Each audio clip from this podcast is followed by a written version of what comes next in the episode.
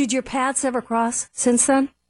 Never crossed since then, and I didn't want to because I mean, what was I going to say? Hey, Juice. Hey, how you doing? Nice murder. Live from the Annex Wealth Management Studios at the Avenue in downtown Milwaukee, this is Wisconsin's Morning News. Here's your host, Vince Vitrano. At 712, some I think most of us who are from here know, right? The guys who made the airplane movies, the Zucker brothers, they're from here. Can you fly this plane and land it? Surely you can't be serious. I am serious. And don't call me Shirley. Favorite movie of all time, Vince. Yeah. Yeah. Honestly, Number one. favorite one. David and Jerry Zucker, Shorewood High School alums, did the airplanes and then so many other politically incorrect comedies that you probably can't even make right now, much less watch. Yeah, don't try that, kids. yeah. Including the Naked Gun films, of course, several of which famously starred O.J. Simpson. Quick, give this man some drugs. Quick, can't you see he's in pain? No. Give him a shot, quickly. No. Heroin. Heroin, Frank.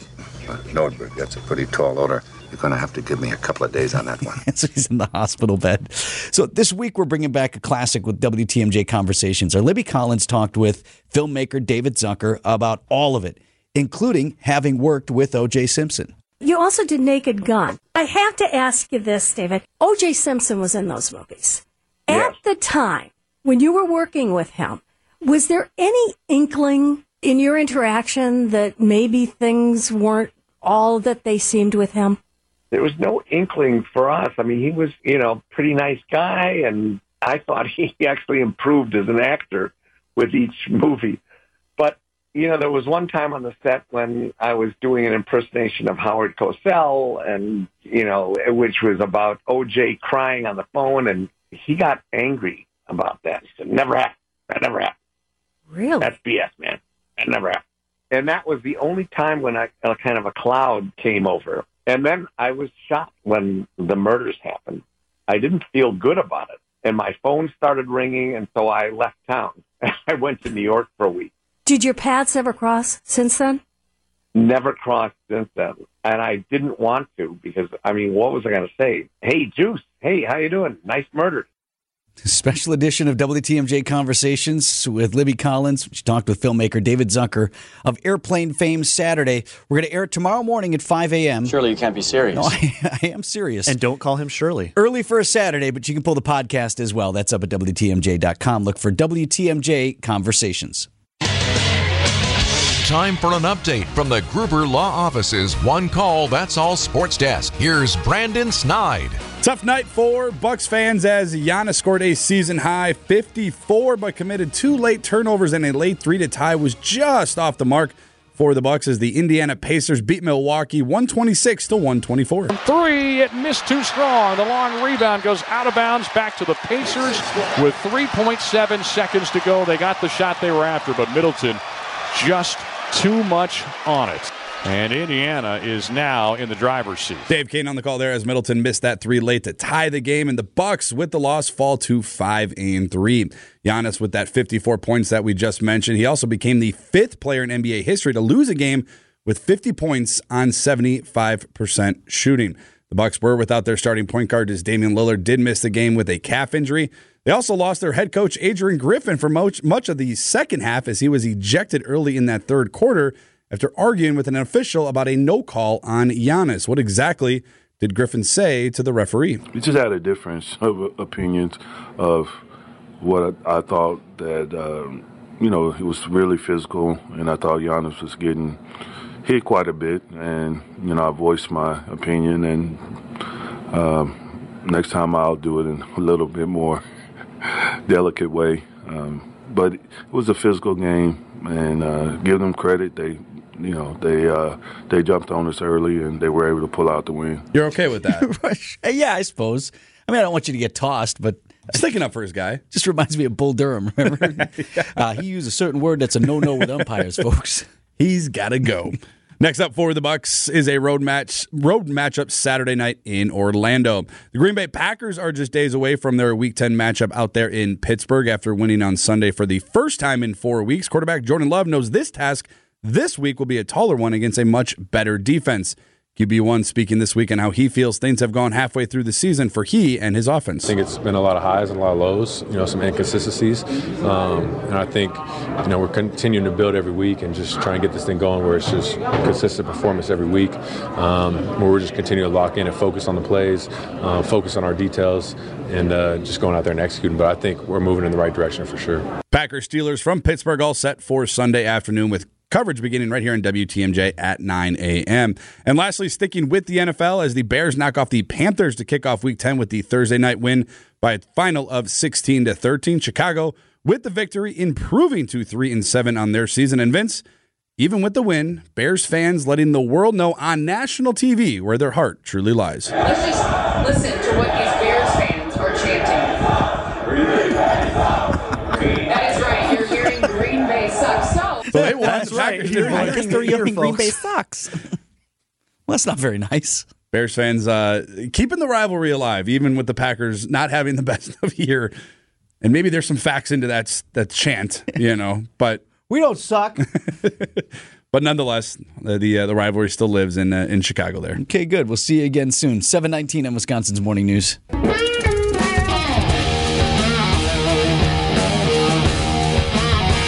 At 722 on Wisconsin's Morning News, announced this week a new performance venue managed by Pabst Theater Group on Milwaukee's east side. Now, Pabst Theater Group sometimes confuses people. They book shows for multiple venues. So you got Pabst Theater, obviously, but also the Riverside, Turner Hall Ballroom. They book for Miller High Life Theater. That's the old Milwaukee Auditorium. And now, Vivarium. Three, two, one. Yeah. I like the sound Okay. of the scissor cut. That is uh, Alderman Jonathan Brostoff, District 3, getting the ceremonial cut at what is going to be called, Vince, Vivarium. All right, so WTMJ's Adam Robertson for uh, Eric this week, and you were at that news conference, right? I was. Uh, all the big players in the local small Milwaukee music scene were out to play at Vivarium. Which Where uh, are we here? The east side. Yep. Uh, if you know Royall and Farwell, so if you're on those two diagonals, very far on Mm-hmm. the east side, it's kind of the lower end. A uh, few blocks north, actually, of another small music venue, which I'll touch on in just a moment. But uh, Gary Witt, president and CEO, uh, he was out there uh, kind of getting things started, talking about the power of independent venues in the city. One thing you could be super proud of in Milwaukee is that 100% of the industry of the concert business and the small venues that we have, 4,000 seats and under, is controlled by all independent venues. He makes a good point. There are so many of these tiny little, just 300, 400 seaters in the area, not just Milwaukee. I love X Ray Arcade, just throwing them a freebie there uh, out in Cudahy. Great place to go see a show in a very intimate environment. And there's so many of these places all over the place, Vince. And the notable thing about Vivarium, I'm emphasizing the name. We'll get to that in just a second. But okay, one of the things that's notable about this is it's an all ages venue. Now, for someone like me, I lived in La Crosse for a decade, and we had a place called the Warehouse, which is an all ages venue right downtown. Any kid could go there. See a show, not have the aura of, oh, is this going to be a crazy environment that I'm going into? It's a place to feel safe, which, you know, you go to concerts, it can be pretty hectic. Okay. And it's nice to feel like you can go to a place and just be welcomed in. And Brostoff told me how important it is for the city is there's so many things to do, but sometimes there's not enough for kids who live in the city to do. I think this is just a huge win for Milwaukee's music scene, for Milwaukee's youth, and quite frankly, for Milwaukee in general. So just yeah, like again to the point of you want to have a place to go if you're a kid that doesn't feel like it's you're being pressured into do things that you don't want to do necessarily. And to his point, kids need more to do in the city. You know, we can have as many beer halls and brewery tours as we want, but if you're 13 or 14 year old and live in Milwaukee, it's like, well, what do I have to do? So, but the, the concern is that I, I continue to have, not just with this most recent announcement, Adam, it's something that we've talked about before, is, you know, can all of these venues, you know, continue to operate or do these simply end up cannibalizing one another here? Like, is there enough room for all of these venues? So that's the interesting thing, Vince. So I mentioned the venue just down the street. So this venue, Vivarium, is replacing the back room at Colectivo. If you just go Okay, up the yeah. street a little So, bit, seen a show there. It's basically just taking that venue, picking it up, and putting it somewhere else. Uh, so now the street down the street you may hear of Shank Hall. course, it's been around right. for many, many years.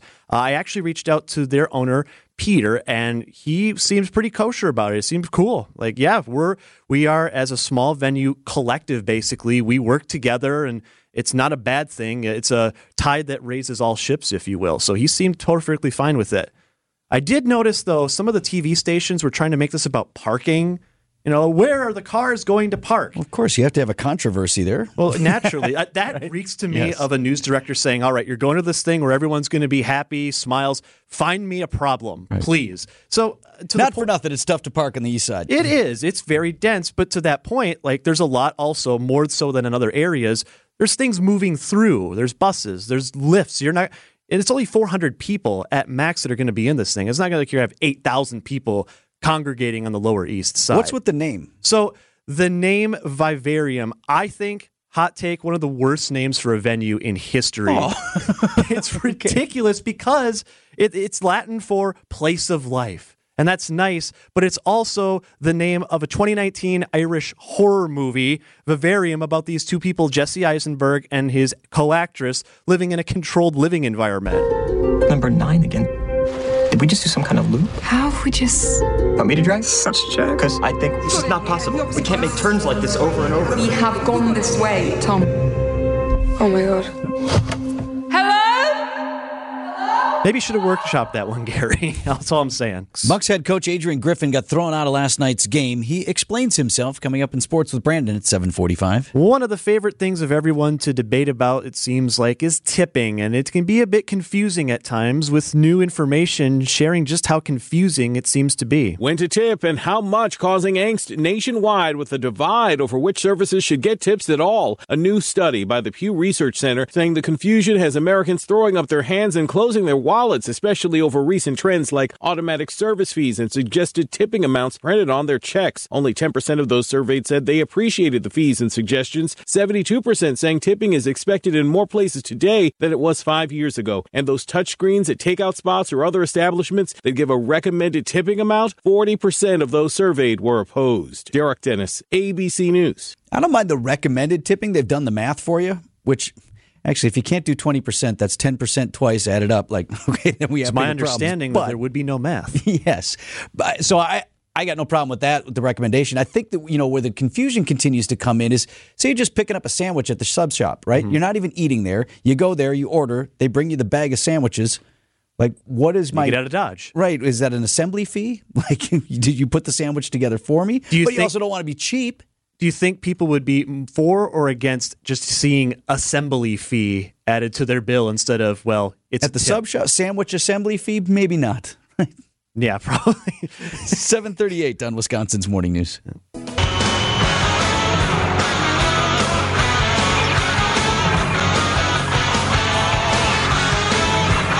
Planning out the weekend. First, got the Badgers tomorrow, Northwestern. Nobody talking about that game the moment. Just skip right on over to Over under for points, maybe 15? yeah. Packers play Sunday. Got the Pittsburgh Steelers.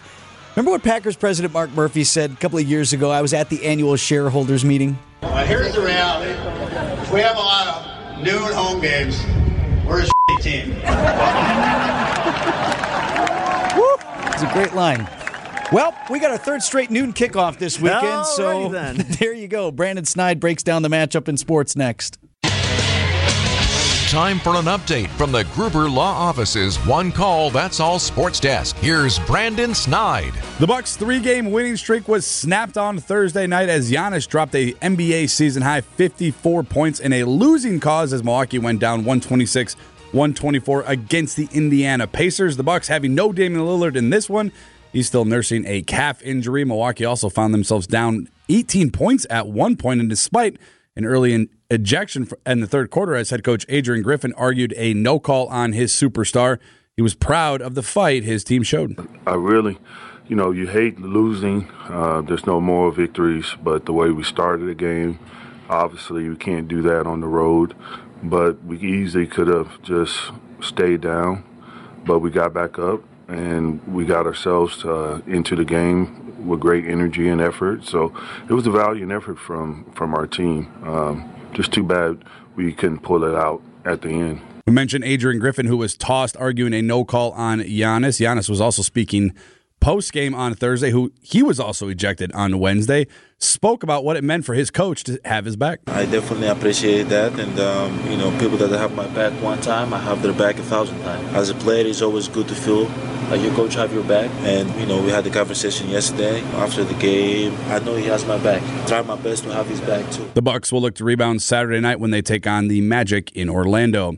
To the NFL, where the Packers are just a couple of days away from their Week 10 matchup in Pittsburgh, where they will look, look to make it two wins in a row. One way to accomplish that, including running back Aaron Jones. Yeah, I mean, I think just his presence out there on the field, you know, the, the defense has to account for him at all times. Um, they got to know where he's at and uh, what he's doing. Um, but like I've said before, he's, he's a playmaker. You know, the more we can get him the ball, the better. Um, then obviously, just for the team, you know, he's a, he's a, he's one of our leaders out there, one of our best leaders.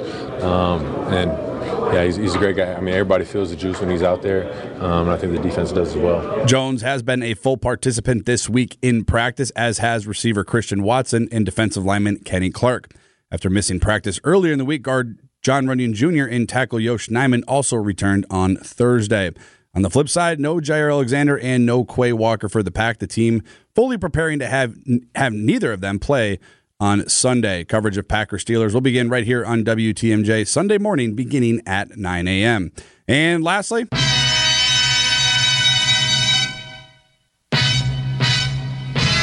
busy, busy weekend in Madison that begins tonight. A tough test for the Badgers men's basketball team is all set for tonight. The number nine ranked Tennessee Volunteers scheduled for an 8 p.m. tip off over at the Kohl Center. And come Saturday afternoon, a visit from Northwestern for Luke Fickell and his 5 and 4 Badgers.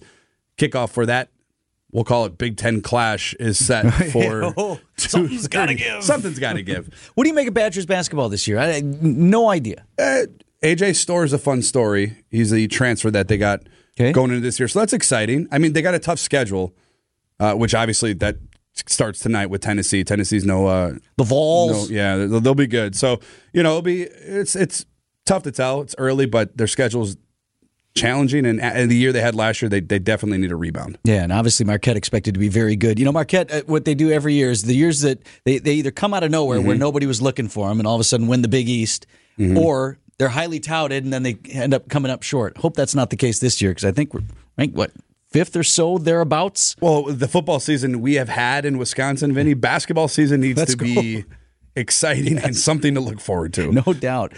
747, Mark Tauscher joins us next on Wisconsin's Morning News. Idea Man. When one of your kids is in third, fourth, or fifth grade, do you always know what grade they're in? Innovator. There's no way Sarah would ever have to ask that question, and I felt horrible that I did, and I probably should have just not asked. Is that a really bad thing, or just has that ever happened to you guys? And Packers Hall of Famer. I think you should know the I- grade, yeah, I Tausch, say, right? It's time for Tausch on Wisconsin's Morning News. Presented by your Wisconsin Chevy dealers. Mark Tauscher on Wisconsin's Morning News is sponsored by your Southeastern Wisconsin Chevy dealers. Did you watch the Thursday Nighter, Tausch?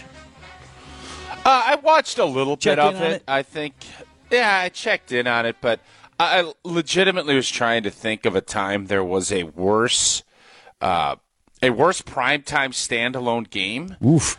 and I think we'd have a hard time fi- finding which game that would be.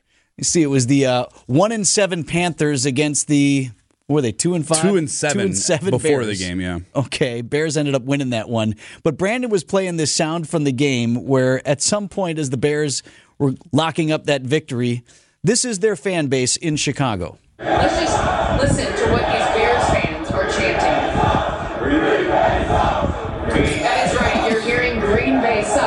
sucks. I love the report. That's right. They're saying Green Bay sucks. That was that was after the game. Oh, that was the great. post game show that they were taking over.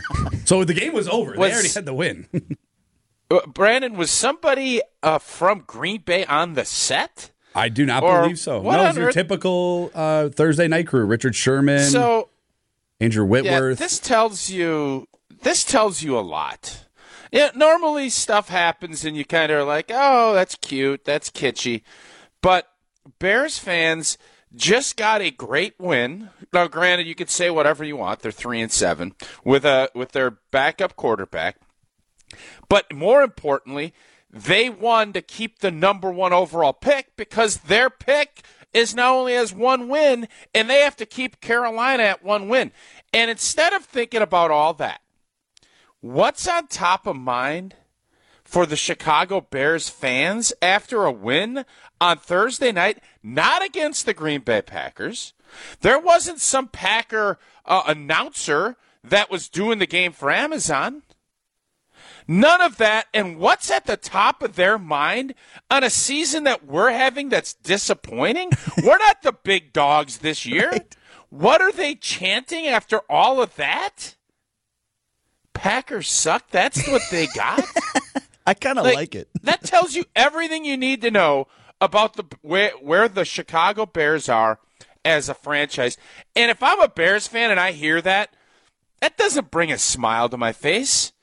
It makes me sad. It makes me really sad. I enjoyed it. Like it tells me like obviously we're top of mind for them and we still won that first game and I look for is that last game of the year again or It is. Have, yeah. It is. Fantastic. It is, yeah. Okay, fellas. I mean, we'll see you. We'll see you up here. Yeah, I I just I I got a hard time. It's a proud franchise. Uh, they've obviously had some tough times and they're going to probably get a whole nother round of coaches. I, I don't know what they'll do personnel wise, but they're going to end up probably with a new quarterback. I think they made a wise trade last year, and obviously to position themselves to get there. And all you have after all that is to sit there and do that. It, from a Packer fan standpoint, we should enjoy the heck out of it because, as you said, Vinny and Brandon, that that is just you guys can't get us out of your heads. and in a time where we're struggling as a fan base here, you know, trying to figure out how can we go score points against Pittsburgh, and I can assure you, if we're not playing the Chicago Bears, I don't think our fans are going to start a chant of the Bears still suck. I, I could be wrong. I hope we don't ever get to that point, but that's basically what we saw, and I did not see this. It as someone from a Packer fan standpoint, I think it is absolutely awesome that that's what they were doing. Me too. Let's talk about uh, Sunday. So we got another noon kickoff. This one in Pittsburgh, 1 p.m. Eastern, if that helps you. I would feel so much better. I was just thinking about this. We come into it, Tausch, at three and five, and I'm thinking, man, if we were four and four, and that's only one game difference, how different that would feel going into this week. Uh, yeah, it does. But I think with this team, uh, it's just different. We're so accustomed to playoff pushes and where we're at, you know, leading the division. Are we a game back? And I think with that stretch that we had against the Raiders and the Broncos, it reset my expectations. I think we got out to that fast start, beating the Bears, and then having the Falcons on the ropes where we could have been 2 and 0. I kind of changed my mindset a little bit, but I actually think while they're 3 and 5 right now, if you can find a way, and by the way, Pittsburgh's offense is not very good. Our defense is playing at a pretty good level. It ain't going to take some miraculous effort to go out to Pittsburgh and win. Now, we're going to have to play cleaner and we're going to have to do some things on offense, but I'm not going to be shocked if we're talking here on Monday morning and saying, uh oh, Packers just beat the Bear or the Steelers. We're four and five and all of a sudden you see that terrible team, the Carolina Panthers, they're on the schedule yet. Bears are on the schedule. Giants are on the schedule. And all of a sudden, I think the conversation can take a big turn if things can go well on Sunday. Jim and Vonilak just texted in and said, We chant the Bears still suck in the concourse after every game. So, okay. I, have been at every Packers game this year. I've never heard you haven't heard it? I've never heard it. And uh, Joe Gable okay, texted well. it. Joe just texted it. Maybe the Cubs' new manager was at the Bears game, and that got things started. Uh, Ooh, dagger. Oh, mm, burn. Too soon. Burn. Hey, Vinny, do you guys think we had this conversation on the sh- on our show yesterday? Does Craig Counsell ever take the Hiawatha at any point between Whitefish Bay and Chicago? Do you think he never rides it one way ever in this five year period of time? Um, no, I could see him on a on a late nighter back to Milwaukee. Hey, somebody come pick me up downtown. I'm coming home, you know, overnighter, and I'll head back tomorrow morning. Brandon's no. You have no, you think there's no chance? Brandon? No way. Hey man, even if you're in a No. limo, you still got to sit in traffic. One time? I mean, One He's got forty million dollars. Does he have to sit in traffic? People think he's going to helicopter back and forth. I think that's crazy talk. Like, He's not choppering back and forth. Yeah, that's still hard to line up. I don't care how much money you got. It is. We'll talk again on Monday, Tausch. See you. Still